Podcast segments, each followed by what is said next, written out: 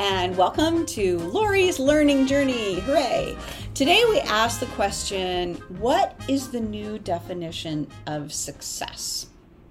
So there's this really cool company called Yankelovich, and they did basically what's called an omnibus study. So they asked lots and lots of people all over the world, what does a successful person look like? And they did it over a course of a number of decades.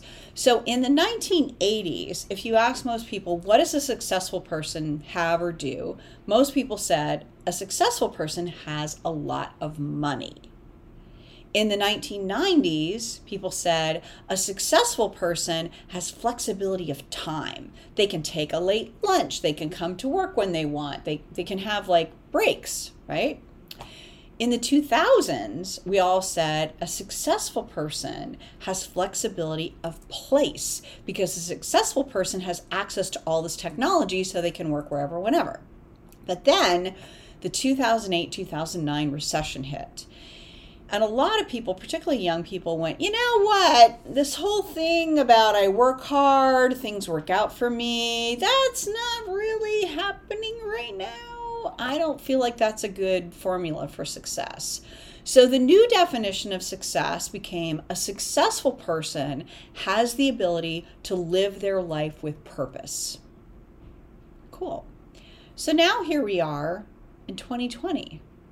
What is the new definition of success? The new definition is I decide what success is. I decide what success is for me. I'm going to decide whether it's work, whether it's home, whether it's living life with purpose, whether it's my kids, whether it's my hobbies, whether it's my charities. I'm going to decide, I'm going to have my own idea about success, which is awesome, right?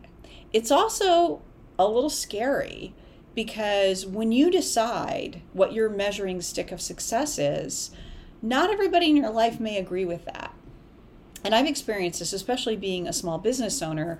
I have a very clear idea of what success looks like for me. But then if I start worrying about money, or maybe a client hasn't paid me for a while, or business is slow, or I'm just feeling a little lonely because I've been, you know, kind of holed up doing reports, if I talk to my friends who are job people versus entrepreneur people, they'll say, well, why don't you just go get a job?